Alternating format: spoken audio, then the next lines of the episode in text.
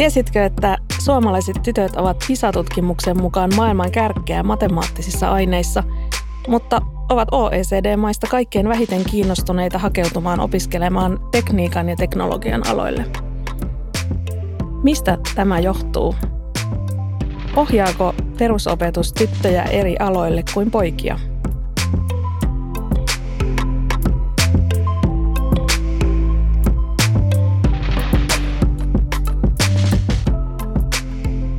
Tänään meillä on keskustelemassa Johanna Naukkarinen, Eija Leinonen ja Kaisa Orajärvi. Tervetuloa kuuntelemaan Opetushallituksen Intohimona oppiminen podcastia.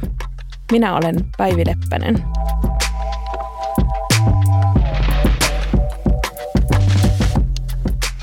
Johanna, sinä toimit tutkijana LUT-yliopistossa ja tutkit työssäsi tekniikan ja yhteiskunnan välistä suhdetta ja siihen liittyviä asioita. Joo, pitää paikkansa. Mä olen tämmöinen humanisti-insinööri, niin kuin itse välillä itseäni tituluerään. Eli tota, olen käynyt teknisen urapolun, opintopolun, aloittanut kemian tekniikan opinnot aikoinaan valmistunutkin sieltä. Ja sitten jossain vaiheessa havaitsen, että itse asiassa mitään niin kuin tiettyjä teknologioita tai tiettyä tekniikkaa enemmän mua kiinnostaa teknologia tietona ja teknologia ilmiönä ja insinööriys ilmiönä. Ja oikeastaan se kiinnostus on sitten vienyt mut kohti näitä nykyisiä tutkimusalueita ja kohteita, johon sisältyy sellaisia kysymyksiä, kiinnostavia kysymyksiä kuin, että miksi niin harva tytöistä Suomessa päätyy lukemaan teknistä alaa. Sitten se, että kokeeko nais- ja miesinsinöörit insinööriyden jotenkin ehkä keskenään eri tavalla. Tai sitten sellaiset kysymykset, että mitkä liittyy sitten sinne teknologian olemukseen, että kenelle teknologiaa tehdään, ketä se palvelee. Ja sitten vielä tekniikan etiikka erityisesti näinä aikoina, kun tehdään kaikenlaisia uusia ja hienoja keksintöjä, joissa on myös sitten hyvinkin ää, tämmöisiä kauaskantoisia eettisiä ulottuvuuksia, just jos puhutaan vaikka itseohjautuvista autoista tai tekoälystä yleensä, niin ne on sellaisia asioita, mitkä minua tällä hetkellä kiinnostaa. Kiinnostavaa, kiva kuulla. Kaisa, sinä työskentelet Tytöt ja teknologia-hankkeen projektipäällikkönä Oulun ammattikorkeakoulussa. Mitä te teette? Alussa sanoit, että ei, tytö, tytöillä ei kiinnosta tekniikkaa tai teknologia-alat Suomessa niin paljon – niin yksi syy on se, että heillä ei ole tarpeeksi tietoa. Eli tässä hankkeessa me tuodaan niitä aloja enemmän tutuksi erilaisten toimintojen, eli teknologiatyöpajoja ja teknologiatetin myötä esimerkiksi. Lisäksi me koulutetaan opettajia ja ohjaajia segregaatiosta, sitten myös näistä teknologian aloista, jotta heillä olisi sitten tietoa tarjota sinne oppilaille ja opettajille eteenpäin. Myös täällä on toinen insinööri, eli ja ohjaaja. Ja näin, nämä asiat niin itselle on myös lähellä sydäntä. Eli tekniikalla on tosi vähän täällä ammattikorkeakoulussakin naisia tai tyttöjä opiskelemassa. Ja väitän, että yksi on se, että sitä ei vaan nähdä, koska ei nähdä roolimalleja tai ei nähdä sitten niitä, ää, sitä, saada sitä tietoa siitä, että mitä ne tekniikalat voisi olla ja mitä, mitä se työskentely tekniikalla voisi olla. Kiitos. Näistä jutellaan lisää. Eija, sä oot tehnyt kauan tasa-arvotyötä ja mitä sä tällä hetkellä teet?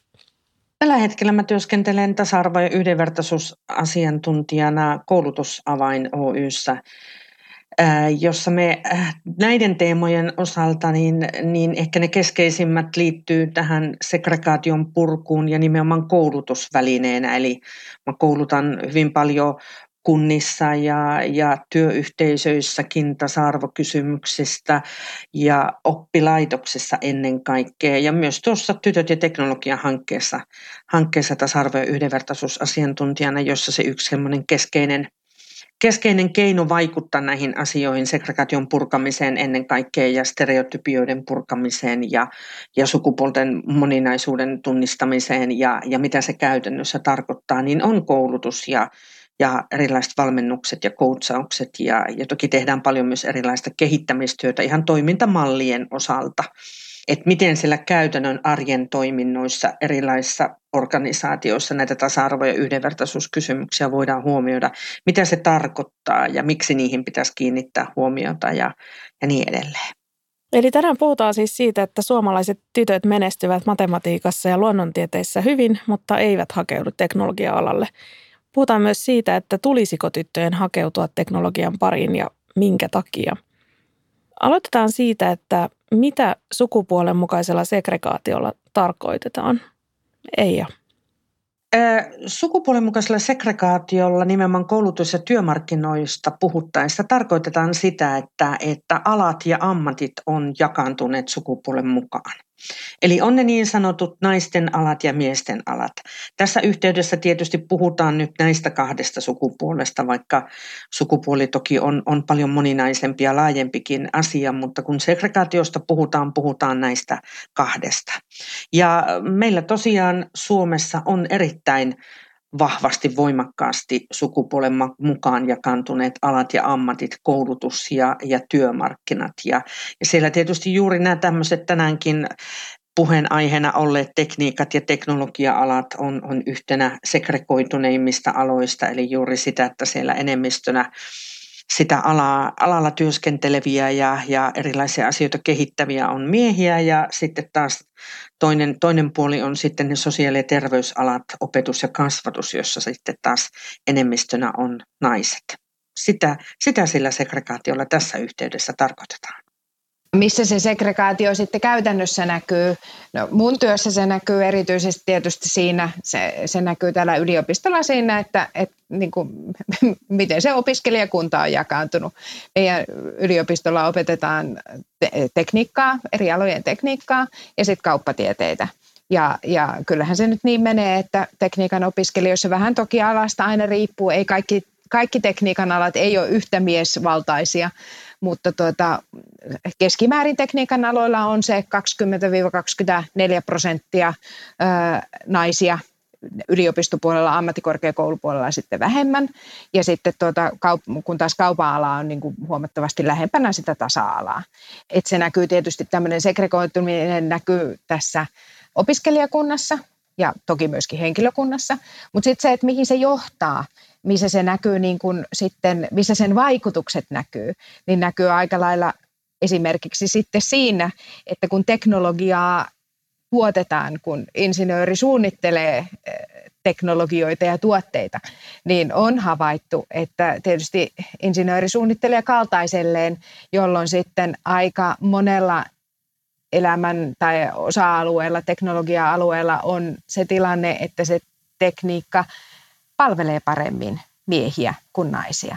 Ja ehkä ääriesimerkkinä tästä voidaan ottaa niin kuin aika paljon julkisuudessakin esillä ollut, olleet autot, jotka niin kuin, vaikka ajateltaisiin, että kyllähän meillä kuskeissa jo on niin kuin miehiä ja naisia ihan yhtä lailla, mutta on esimerkiksi todettu, että auto on miehelle turvallisempi väline kolaritilanteessa, koska nämä kolaritestit, nämä crash, crash test dummies, ne kolaritestinuket on tehty kautta aikojen miesten mittojen mukaan, jolloin niin kuin erilaiset turvallisuusaspektit autoihin on suunniteltu niin kuin miehiä varten, mistä seurauksena on se, että, että kolariin joutuessaan niin nainen todennäköisemmin loukkaantuu vakavasti. Eli tämmöisissä sitten niin kuin tavallaan tämä ei ole enää sitä segregaatiota eikä kukaan tällaista niin kuin tuottamuksellisesti tee, mutta tällaisiin asioihin se segregaatio sitten voi esimerkiksi ää, johtaa. Tuossa on hyvä tuo autoesimerkki niin turvallisuuspuolelta, mutta jos yrityksiä ajattelee, niin se on ihan siihen myös siihen, kuinka tuottava heidän tuote on, kuinka menestykä se tuote saattaa olla. Eli jos ihan sama mikä se kulutustuote on. Meillähän teknologia tällä hetkellä on oikeastaan joka ikisellä elämän osa-alueella, meillä jokaisella. Ja me ollaan jokainen teknologian ja tekniikan käyttäjiä. Ja jos siellä on se suunnittelutestaus vaan yhdenlaisen porukan käsissä, niin sieltähän jää hirveästi potentiaalia käyttämättä. Ja se on ihan, että jos tuotteen takana mitä moninaisempi on suunnittelu ja testausporukka, niin sitä paremmin ne tuotteet yleensä myy. Eli silloinhan on paljon käytettävimmissä. Me osataan ottaa huomioon eri aspekteja siinä tuotteessa. Ja totta kai sitten se työympäristö vielä, missä niitä, te, niitä töitä tehdään, niin mitä voisi ajatella, että mitä se, niin kun, tai on todettukin, että paitsi tuottavuutta, niin on se myös työhyvinvointi ää, ja työympäristön miellyttävyys yleensä paranee silloin, kun, kun siellä on niin kun tasapainoa ja moninaisuutta. Ja pätee tietysti insinöörialojen lisäksi myös varmasti kaikkiin muihinkin aloihin. Ei ja tietäneet tästä enemmän. Kyllä vaan joo, ja, ja usein näitä segregaation seurauksia, haittaseurauksia ajatellaankin niin kuin vähintään kolmella eri tasolla. Niitä on se yksilötaso, joka tietysti tarkoittaa sitä, että onhan se kauhean kurjaa, jos meillä jää – jää ihmisiltä niin kuin tietämättä, huomaamatta aloja, jotka heille voisi olla sopivia ja, ja, ja heidän kykyjään ja osaamistaan siellä tarvittaisiin. Tai jopa niin, että, että ihminen kokee, että ei voi jotain valita sen sukupuolensa mukaan. Ja, ja sitten juuri tämä organisaatiotaso ihan, ihan sen niin kuin, juuri tuon Kaisan puhumien tuotteidenkin tuottavuuden näkökulmasta ja mistä Johanna puhui, puhui työhyvinvoinnista – mutta kaikkinensa se, että, että minkälainen se työelämän laatu siellä laajemminkin on ja, ja, ja miten ne hommat toimii. Ja sitten tietysti vielä yhteiskunnan taso, johon sielläkin on, on voitu tutkimuksellisestikin osoittaa, että, että on myös niitä eurollisia vaikutuksia sillä, että, että meillä ne alat, alat on niin selkeästi jakantuneet, jakantuneet näihin tämän sukupuolen mukaan. Ja siis se kaikki, kaikkinensa se niin kuin, ehkä semmoinen ydin, jos sitä jotenkin kiteyttää, sitä pääongelma on se, että meille jää hyödyntämättä monella tapaa se ihmisten moninaisuus, kun me ollaan kaikki kuitenkin – niitä omia yksilöitämme ja meillä on ne vahvuutemme ja osaamisemme ja nyt tällä hetkellä se hyödyntäminen on hyvin yksipuolista. Ja, ja jos teknologia-aloilla ajattelee, että on teknologia kaikilla aloilla, hyödyn saajina on kaikki me muodossa tai toisensa. Samalla tapaa taas sosiaali- ja terveyspalvelut, vaikkapa kasvatus, opetus, siellä ne asiakkaat, ne hyödynsaajat, kohderyhmät on kaikki me. Ja nyt tällä hetkellä sitten sitä niitä palveluita tuottaa sitten, sitten vain osa porukkaan, sanotaanko näin. Ja kukaanhan ei tee huonosti sitä työtään, mutta se, että nyt sitä semmoista oikein huippupotentiaalia tavallaan jää käyttämättä ja sitten jää käyttä, hyödyttämättä se niin kuin ihmisten monenlaisuus ja, ja monen kirjavuus, että kun eri tavalla ajattelevia ja toimivia ihmisiä olisi, olisi eri sektoreilla, niin, niin se lopputulema olisi, olisi hyvä. Tuossa alussa tuli just tuo, että kuinka suomalaiset tytöt ovat oikeasti matemaattisissa ja luonnontieteellisissa aineissa, ne on maailman kärkeä. Ja tosissaan ne on, nehän on hyvin pitkään Suomessa ollut tytöt niin kuin merkittävästi parempia PISA-tutkimusten mukaan kuin pojat näissä matemaattisissa ja luonnontieteellisissä aineissa. Ja esimerkiksi Suomessakin täällä Oulun seudullakin kehitetään esimerkiksi verkkoteknologiaa, joka hyvin pitkälti on sitä matemaattista laskentaa. He tarvii paljon matemaattisesti taitavaa työntekijöitä. Ja heillä on ongelma siellä, että he ei saa sitä osaavaa, tarpeeksi osaavaa, tarpeeksi paljon osaavaa henkilöstöä, kun heillä on vaan puolikas käytössä. Eli kun ne matemaattisesti taitavat tytöt ja naiset eivät hakeudu sinne tekniikan koulutuksiin, niin he ei ole myöskään näiden teknologia yritysten käytettävissä sitten. Ja mun mielestä se on jotenkin kauhea aivovuoto, että, että niitä taitoja ei hyödynnetä siellä, mistä niitä tarvittaisiin. Joo, mutta toisaalta on sitten mun mielestä hirveän hyvä muistaa sekin, että ei tarvi olla matemaattinen nero pärjätäkseen teknillisillä aloilla. Et se on vähän toinen semmoinen myytti ja erityisesti on havaittu, että se on vähän niin kuin tämmöinen tyttöjen ja naisten keskuudessa vallitseva myytti, että tytöt on huomattavasti kriittisempiä omia matemaattisia taitojaan kohtaan silloin, kun he pohtii sitä, että voisiko he esimerkiksi lähteä tekniikan alalle. Et tota, kyllä sieltä löytyy sitten, tekniikassa on onneksi, se on laaja alue ja siellä on hyvin monenlaista, mitä voi tehdä. Ja toki matemaattiset työkalut, niitä tarvitaan aika monessa kohtaa ja semmoinen tietty perusosaaminen matematiikassa varmasti auttaa opinnoissa eteenpäin ja on hyvä olla, mutta ei missään nimessä tarvitse olla Nero tai, tai tuota kymmenen laudaattori ylioppilas. Ja pojat ei jostain syystä tunnu huolehtivan tästä ollenkaan niin paljon, vaan, vaan tuota, tulevat sitten niin kuin valmiiksi maltillisemmilla matematiikan taidoilla opiskelemaan tekniikkaa oikein menestyksellisesti. Et, et tässä on niin kuin hyvä, hyvä pitää sekin puoli mielessä. Oli tosi hyvä, kun otit etille tuon, että kuinka se tekniikka on niin kuin laaja käsite, että se ei ole, ja se on yksi syy varmaan siihen, että sitä on hyvin stereotyyppinen kuva siellä nuorilla, myös sitten niillä opettajilla ohjailla sille, että mitä ne tekniikan alat on. Tai se niputetaan yhdeksi sanaksi, että se on yksi ala se tekniikan ala, kun siellä on aivan valtava määrä eri aloja. Ja he, näillä eri alojen osaajilla, niin jos ajattelee opiskelijoita, niillä saattaa olla matematiikan ja ruotsin tuntijoilla ainoat yhteiset, mutta muuten he ovat täysin voi sanoa, että tekniikan sisällä eri alojen ammattilaisia ja ne eri, alan, eri alat tarvitsevat hyvinkin erilaisia osaajia.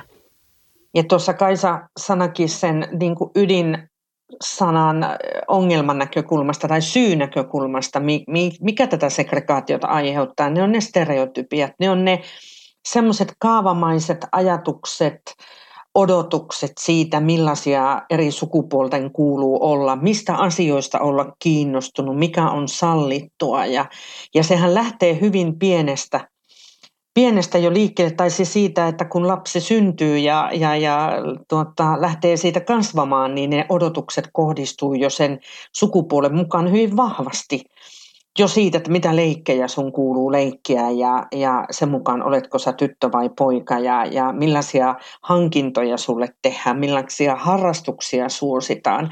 Ja, ja nämä stereotypiat on sellaisia, joita itse toivoisin jo niin kuin 2020-luvulla että tuota, niin, niin me näistä alettaisiin päästä eroon, että, että jos kirja, kirjakaupassakin jo myyjä kysyy, kun menee lapselle kirjaa ostamaan, että tuleeko se tytölle vai pojalle, niin onhan se nyt aika, aika hullua, että mitä merkitystä sillä sitten, sitten lopulta on. Ja, ja kun kuitenkin ihan, ihan tällaiset niin kuin psykologisetkin tutkimukset on voinut osoittaa sen, että että sillä sukupuolella on hyvin vähän loppujen lopuksi merkitystä juuri näihin motivaatiokysymyksiin, kiinnostuksen kohteisiin ja niin edespäin. Että siinä on enemmän kysymys siitä, miten me kasvatetaan, mitä me ohjataan, mitä me yhteiskunnassa odotetaan ja millaisia me ajatellaan naisten ja miesten, tyttöjen ja poikien olevan ja millaisia kuuluu olla – Nämä on niitä semmoisia tunnistamattomia, tiedostamattomia ajatuksia ja mun sana näissä on se hoksautus, mitä meidän pitää tehdä, että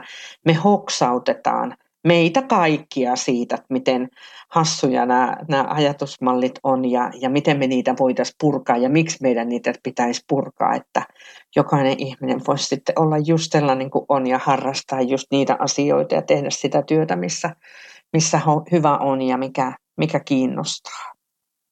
Te puhuitte tuossa teknologia-alan moninaisuudesta ja monista mahdollisuuksista, mitä liittyy näihin töihin ja siitä, että mielikuvat ei välttämättä vastaa todellisuutta aina siitä, että kuinka monenlaisia vaihtoehtoja nuorella voisi olla.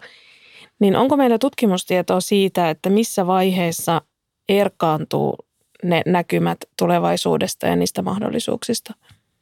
Microsoftin tutkimus on ollut siitä ainakin Suomessa, että suomalaisilla tytöillä kiinnostus näihin niin STEAM-aineisiin vähenee, oliko se 12-15-vuotiaana yläkouluiässä. Vähän just riippuu varmaan, että mikä se on, mutta suurin piirtein 12-15 Joo. on se ikä. Ja se taisi olla, se ei ollut pelkästään Suomessa, vaan se taisi päteä myöskin, mm. kun se aika pitkälti niin kuin moniin muihin perrokkimaihin myös.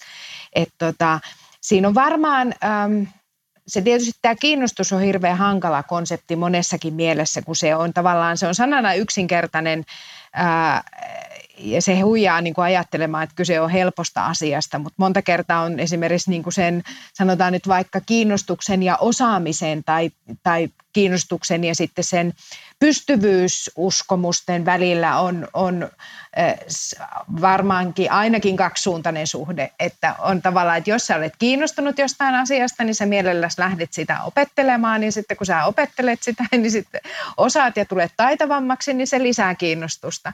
Mutta vastaavasti voi mennä kyllä, niin kuin, ja jos joku asia, jos on taitoa, niin se lisää kiinnostusta, mutta sitten, tai, tai jos joku teet jotain, etkä onnistu, niin sit se niin kuin vähentää sitä, sitä kiinnostusta.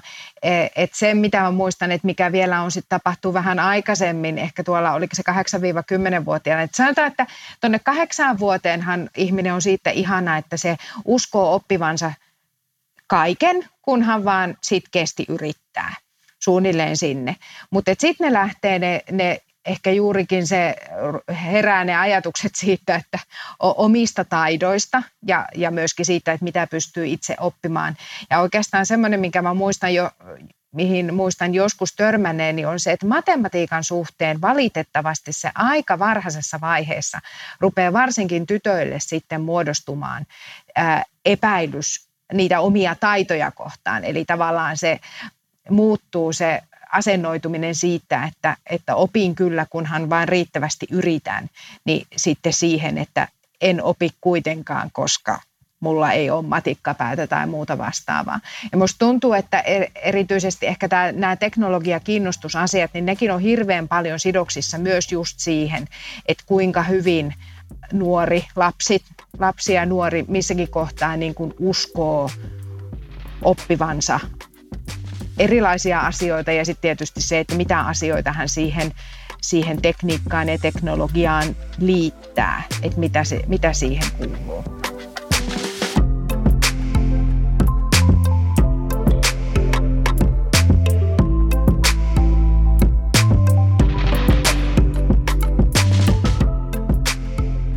Opetus ja oppiminen digitalisoituu vauhdilla.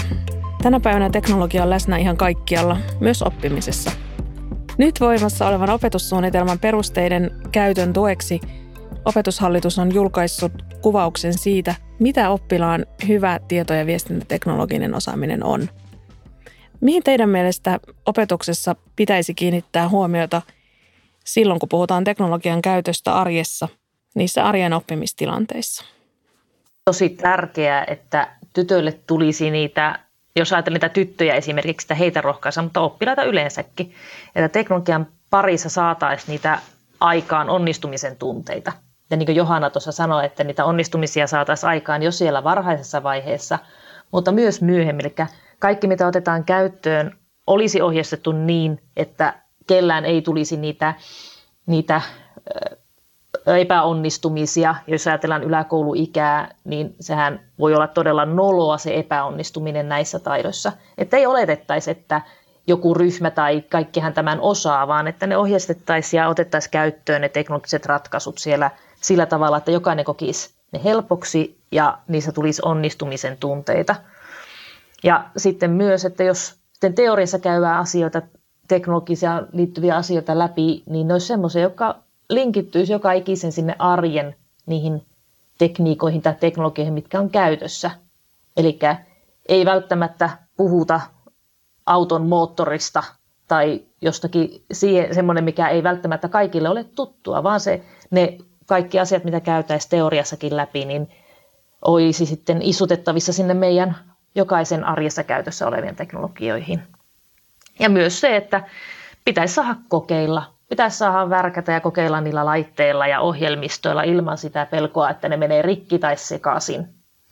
Niin, ja, ja mä itse niin kun, tykkään ajatuksessa myös siitä niin kun yhdessä oppimisesta, yhteistoiminnallisuudesta puhuttiin yhteen aikaan, että, että myös ne lapset ja nuoret voi opettaa niitä opettajiaan, niitä ohjaajiaan ja, ja voitaisiin yhdessä tutkia asioita ja kokeilla ja, että se, että mitä sillä teknologia tarkoitetaan. Ja mä kuuntelin tuossa Johannan tuota, näiden tutkimusten niitä semmoista luokitteluja, mitä siinä teknologiassa ajatellaan, niin myös niin kuin, tai mikä on siellä se niin kuin kiinnostuksen ydin, niin, niin, niin sekin, että, että me voitaisiin opetuksessa ja ohjauksessa myös lähestyä asioita enemmän näiden kautta, että kiinnostaa se uuden keksiminen tai, tai miten joku toimii ja, ja, ja niin edelleen. Että, ja pakko palata sen verran vielä tuohon ikäkysymyksenkin, että Mä itse kuulun siihen koulukuntaan, joka ajattelee, että ennen kaikkea siellä yläkouluiässä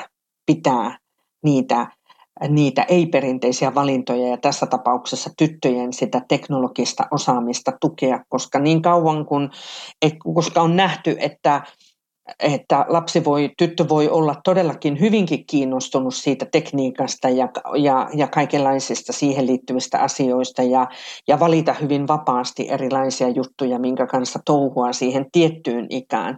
Mutta sitten kun alkaa se alkaa se yläkouluikä, se murrosikä lähestyä, niin sitten tavallaan vetäydytään vähän siihen semmoiseen perinteiseen sukupuolirooli odotukseen ja, ja, ja siellä sitten taas ei ollakaan yhtään kiinnostuneita enää. Ja juuri siinä kohtaa minusta tarvitaan erityisen paljon sitä tukea. Et meilläkin yhden pilottikoulun opettaja sanoi, että ne alaluokkien tytöt on oikeinkin on osallistunut mielellään kaikenlaisiin teknologiakerhoihin, mutta sitten kun lähestytään sinne alakoulun loppuvuosia yläkoulun puolta, niin sitten niihin ne samaiset tytöt ei niihin kerhoihin enää osallistukaan. Ja kyseessä tuskin on siitä, että heillä se kiinnostus aidosti lakkaisi, vaan se, että miten koetaan se, että voi, onko se enää niin kuin mun juttu ja, ja oikeastaan voiko kiinnostua. Että tarvitaan niitä roolimalleja ja kokemuksia ennen kaikkea siellä yläkoulussa. Meillähän siellä yhdessä pilottikoulussa juuri tuli tämä esille, että kun käytiin teknologiateteistä ysiluokkalaisille tytöille kertomassa, niin siellä – tämmöinen enemmän ehkä johtajatyyppi tyttö kertoi muidenkin puolesta, että meillähän ei tekniikka kiinnosta, jolloin ympärisellä olevat tytöt, jotka saat, joilla saattoi ehkä kiinnostaa ne tettipaikat, niin laski sen käteensä alas eikä siinä muiden kuulen halunnut sitten tätä kiinnostusta ilmaista. Eli jos me ajatellaan sitä, että kuinka herkässä iässä meillä nuoret valitsevat sitä, sitä tulevaisuuden ammattia tai jo sitä suuntaa, niin onhan se ihan hirviä mullistusten aika. Ja jos se tekniikka ja teknologia-alat, jos niistä ei ole tietoa ja se lähtökohtaisesti koetaan vaikeaksi, niin kyllä eihän se välttämättä mitenkään houkutteleva on, ole sitten. Eli ennemmin ehkä saa, pitäisi tuoda esille just sitä, että mitä sillä teknologialla saadaan aikaiseksi, niin sillä ehkä saataisiin sitä suunnattua sitä ajatusta siitä, että se ei ole vaikeaa, vaan että se on ratkaisu sitten niin kuin niihin maailmaa parantaviin asioihin myös. Ja käytännön arjessa tarvitaan myös sitä osaamisen tunnistamista, tunnustamista ja sanoittamista. Tuossa puhuttiin siitä, että, että erityisesti niin kuin matemaattisia aineita kohtaan tyttöjen se osaaminen jossain vaiheessa niin kuin hiipuu tai, tai se tunnistaminen, että osaanko minä, niin se itse asiassa tyttöjen kohdalla tutkitusti koskee monia muitakin elämänalueita ja teemoja ja asioita. Sitähän on tutkittu, että se niin sanottu huijarisyndroomakin, josta puhutaan, niin, niin, niin on erityisesti naisten vaivana että, että, että jostain syystä naiset ei usko siihen omaan osaamiseensa eikä ehkä osaa samalla tavalla sitä sanottaa. Ja, ja miehet sitten taas niin kuin, niin kuin osaa niin kuin enemmänkin olla rehellisesti, tuoda esille sitä omaa osaamistaan ja, ja avoimesti. Ja kyllä mä siinäkin vähän väitän, että kysymys on siitä, että, että millä tavalla me ajatellaan, että onko se nyt ollenkaan naisen sopivaa ja naisen pirtaa sopivaa vähän kehasta itseään ja omaa, omaa osaamistaan, että, että tämä, tämä niin kuin, mä en oikein muuta keinoa siihen näe kuin se, että se pel- tavallaan se pelkkä kannustaminen ei riitä, että kyllä sä hyvin osaat, vaan että yhdessä sen tytön kanssa sanotetaan niitä asioita että mitä sä osaat ja että tuotetaan niitä hoksautuksia. Ja sitä me tarvitaan niin kuin siellä koulun arjessa sitten koko ajan. Ja nyt on pakko vielä sanoa tuosta arjen käytänteistä, joista Päivi nyt tuossa kysyy, että siellä koulun arkitilanteissa pitää kyllä huolehtia sitten siitä, että ne kaikki oppilaat sen teknologisen kehittämisen ja esimerkiksi sen toimintaympäristön osalta niin saa myös tilaa sille tekemiselle, ettei siellä sitten käy niin, että siellä sitten ne osa, osa tekee ja toiset katsoo vierestä, ei tuusta käytännön kokemusta ja ennen kaikkea siellä mahdollisesti käy juuri niin, että tytöt katsoo vierestä ja pojat tekee. Joo, tähän olisin itsekin halunnut just palata, että koska sekin on, sekin on ihan tutkittu juttu, että näinhän siinä helposti käy. Ja tuossa hyvin, hyvin tuota, tulikin jo aikaisemmin esille myöskin varmasti se, että miksi näin käy ja erityisesti yläkouluiässä, että kun se sosiaalinen paine tulee sieltä joka puolelta, että kiinnostusta ei sovi näyttää, vaikka sitä olisikin ja jotenkin se niin kuin luiskahdetaan siihen sosia- tiettyihin sosiaalisiin rooleihin, niin just se, että, että allekirjoitan täysin kaiken, mitä on aikaisemmin sanottu siitä, että mahdollisimman toiminnallista, rohkeaa kokeilua, rohkeaa tekemistä Ja yleensä näissä just semmoiset pien, pienet ryhmät toimii parhaiten, mutta että jos opettajina niitä pieniä ryhmiä teette, niin niin sitten ei mielellään ainakaan sellaisia sekaryhmiä, jossa tota, pojat voi tosiaan ottaa ruorin ja tytöt jää katsomaan, katsomaan perästä. Että tietysti tunnette oppilainen, niin voitte ottaa huomioon myös niin kuin näitä persoonia, että varmasti on, on siellä paljon sellaisia tyttöjä, jotka ei jää jalkoihin, mutta noin niin kuin yleisesti sitä havainnoiden ja sen varmistaen, niin kuin Eija tuossa hyvin sanoi, että varmasti kaikki, kaikki pääsis kokeilemaan ja saamaan niitä kokemuksia. Meillä on justin kokemuksia siitä, että kun ollaan tämmöisiä teknologiatyöpoja järjestetty, on ollut tämmöisiä, että koko luokka tulee ja sitten kun siihen laitetaan se joku teknologinen vempa, on se drone vai onko se VR-lasit tai joku muu vastaava, niin ne pojat ampuu siihen kiinni ja tytöt ottaa sen askeleen taaksepäin ja jää seuraamaan. Ja he, he niin kuin, ainakin tuossa yläkouluiässä tuntuu, että he hyvin vastahakoisesti niiden poikien läsnäolossa niin kuin kokeilee, uskaltaisi kokeilla niitä laitteita. Meillä esimerkiksi näitä tyttöjen teknologiatyöpajoja, joka ollaan järjestetty tässä Sinä osaat hankkeessa – niin siellä taas ollaan saatu kritiikkiä siitä koululta, että miksi vain tytöille, mutta kun me nähdään se ilmiö, että kun siinä on pelkästään tyttöryhmiä, niin heidän on pakko ottaa se rooli, että nyt kokeillaan ja tehdään ja saadaan niitä onnistumisia, hoksautuksia. Ja yleisin palaute on, että ei me tiettykään, että ei tämä ollutkaan niin vaikeaa, ei me tiettykään, että tämmöistäkin täällä voidaan tehdä. Niin, kun me puhutaan teknologiasta, niin on tärkeää myös pohtia sitä, mitä käsitteitä me käytetään. Vai mitä ajattelet Eija? Joo, todellakin niillä, niillä käsitteillä ja sillä, miten me puhutaan ja mitä termejä me käytetään, on, on todella suuri merkitys. Ja viime vuosina tässä omassa työssä mä olen erityisen kiinnostunut ollutkin siitä, kuinka paljon me sillä arjen puheella ylläpidetään niitä yhtäältä stereotypia, niitä kaavamaisia ajatuksia, mutta sitä kautta myös sitä segregaatiota ja, ja niitä odotuksia sukupuoliin liittyen, että, että jo ihan tuolla työpaikoillakinhan se näkyy niin, että et siellä jos sit se tietokone menee jumiin, niin sitten se pyydetään se Pekka sieltä paikalle, vaikka Pekka ei kiinnostaisi tietokone tuon taivallista ja, ja, ja, ja samaan tapaan niin kuin, niin kuin sitten taas toisinpäin. Myös siellä kouluilla sitten liittyen siihen, että mitä, mitä me niin kuin odotetaan, miten me puhutaan, mitä käsitteitä me käytetään – kun puhutaan sukupuolista. Ja tietysti sukupuolten moninaisuus liittyy tähän sitten hyvin olennaisesti.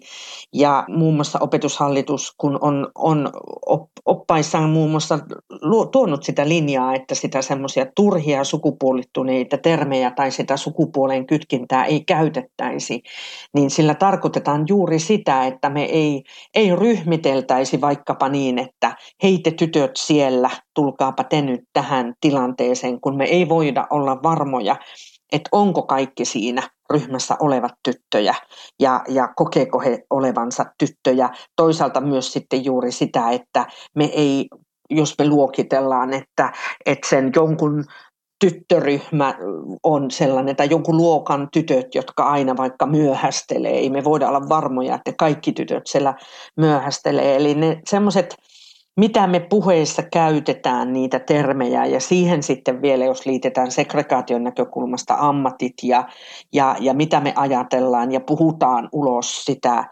sitä ammattia ja, ja kuinka sukupuolittuneesti me puhutaan, niin, niin, niin se on sitä, johon meidän pitäisi ehdottomasti, ehdottomasti kiinnittää enemmän huomiota ja päästä sitä purkamaan. Ja lakata myös sanomasta siitä, että, että kun nykyään sitä ja, ja, ja nythän sitä ei uskalla enää tätä ja, ja näin edespäin. Kyllä nämä tämmöiset esimerkiksi sukupuolten moninaisuuskysymykset on ollut aina, mutta jostain syystä me nyt kytketään sitä ilmiötä tähän niin kuin nykyaikaan ja, ja se on myös, myös aikamoinen harmi, että, että kyllä meidän täytyy kuitenkin ajatellen nyt aikuisina kasvattajina, opettajina, ohjaajina tai ihan nyt vaan yhteiskunnallisina kun, kansalaisina, niin, niin, niin tuota, kiinnittää huomiota siitä, miten me toimitaan, miten me puhutaan ja, ja arvostaa toisia, toisia sellaisena kuin on.